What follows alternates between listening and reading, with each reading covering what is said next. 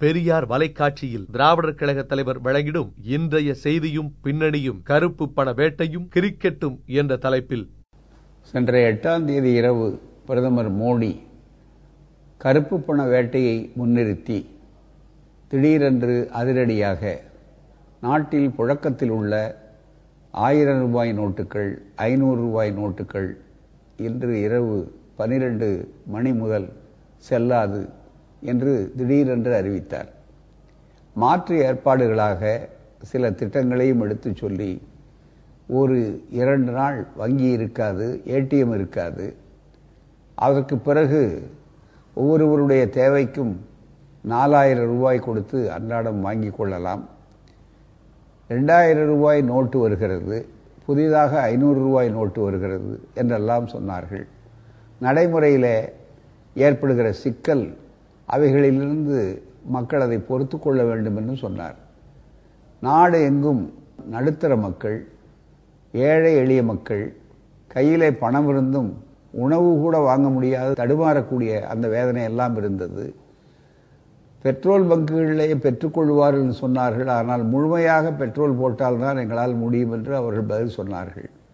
மருந்து கடைகளிலே கொடுக்கலாம்னு சொன்னார்கள். அங்கும் சரியான அளவுக்கு தெளிவாக அவர்களுக்கு மேலிடத்தில் இருந்து போய் தகவல் சேரவில்லை என்ற முறையில் அதையும் அவர்கள் சிறப்பாக செய்தார்கள் என்று இல்லை.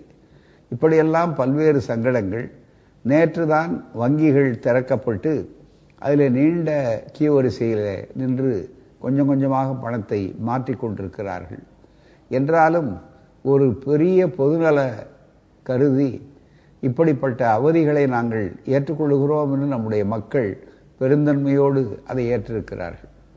ஆனால் இதன் மூலமாக திட்டமிட்டபடி அவர்கள் நோக்கம் நிறைவேறுமா? முழுமையான கருப்பு பணம் வெளியே வருமா என்பது பொறுத்திருந்து பார்க்க வேண்டிய ஒன்றாகும்.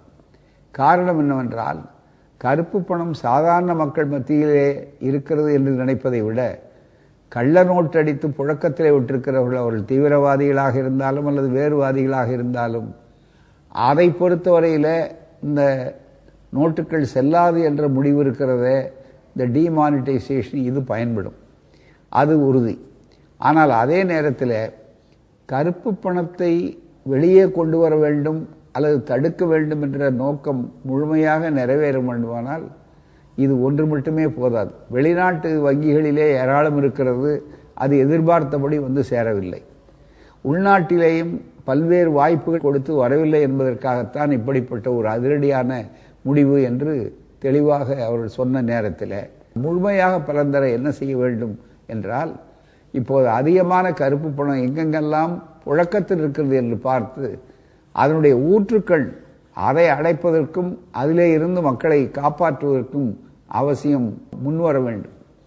பெரும்பெரும் முதலாளிகள் மத்தியிலே வருமான வரித்துறை இவைகளெல்லாம் சென்று கார்ப்பரேட் இவைகளுக்கு முன்னாலேயே தெரிந்து அவர்கள் என்ன செய்கிறார்கள் என்பதை பொறுத்திருந்து பார்க்கலாம்.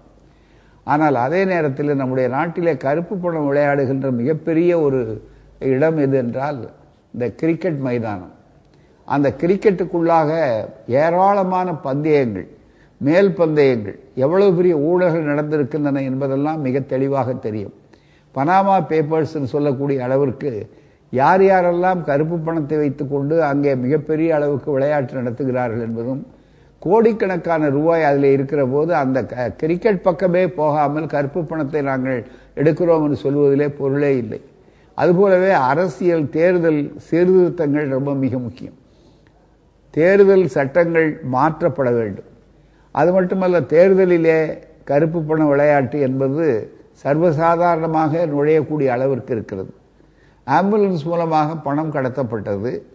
கண்டெய்னர்கள் மூலமாக பணம் கடத்தப்பட்டது. இன்னும் தொடர்ந்து அந்த பணம் கடத்தப்படுவதும் அதற்கு உடந்தையாக பல வேலையே பயிரை மேயக்கூடியது போன்ற சூழ்நிலைகள் எல்லாம் இருக்கின்றன. எனவே ஆங்கிலத்திலே சொல்வார்கள் மல்டி ப்ராங்ட் அட்டாக் என்று. பல்முனைகளிலே இருந்து அந்த தாக்குதல்கள் வந்தால்தான் கருப்பு பணம் என்பது மிக வேகமாக வரும். அது வெறும் வியாபாரிகளிடம் இருக்கிறது என்று அப்பாவி வியாபாரிகளையும் அதே போல விவசாயிகளையும் மற்றவர்களையும் தொந்தரவு செய்து கொண்டிருந்தால் அதன் மூலமாக முழு நோக்கம் நிறைவேறாது. எங்கே உள்ளே இருக்கிறது அது பார்க்க வேண்டும். கருப்பு பணம் கோவில் உண்டியல்களிலே நன்றாக குரட்டை விட்டு தூங்கி கொண்டிருக்கிறது. அதை தட்டி எழுப்பி வெளியே கொண்டு வர வேண்டும். அதுபோலவே கிரிக்கெட் மைதானத்துக்குள்ளே அது புதைக்கப்பட்டிருக்கிறது. அதை தோண்டி எடுத்து கொண்டு வர வேண்டும். அதுபோலவே வாக்கு வங்கிகளாக இருக்கக்கூடிய மக்களுக்கு தாராளமாக அதை கொடுக்கலாம் என்ற அரசியல் கட்சிகள் வாங்கக்கூடிய நன்கொடைகள் மற்றவர்கள் எல்லாம் செக்குகள் மூலமாக ரொக்கமாக வாங்காமல் அதற்கு கணக்கெடுத்து சிறப்பாக செய்ய வேண்டும் என்றெல்லாம் தேர்தல் சட்டங்களிலும் திருத்தங்கள் செய்ய வேண்டும். எனவே தான் பல்முனையிலே இருந்து இந்த தாக்குதல் நடத்தினால்தான் இது முழுமை பெறும். இல்லாவிட்டால் அது ஏதோ சில நாள் பரபரப்பு என்ற அளவுக்கு மட்டும்தான் பயன்படும். ஆகவே மத்திய அரசு இது பற்றி ஆழமாக சிந்தித்து செயலாற்ற முன்வர வேண்டும்.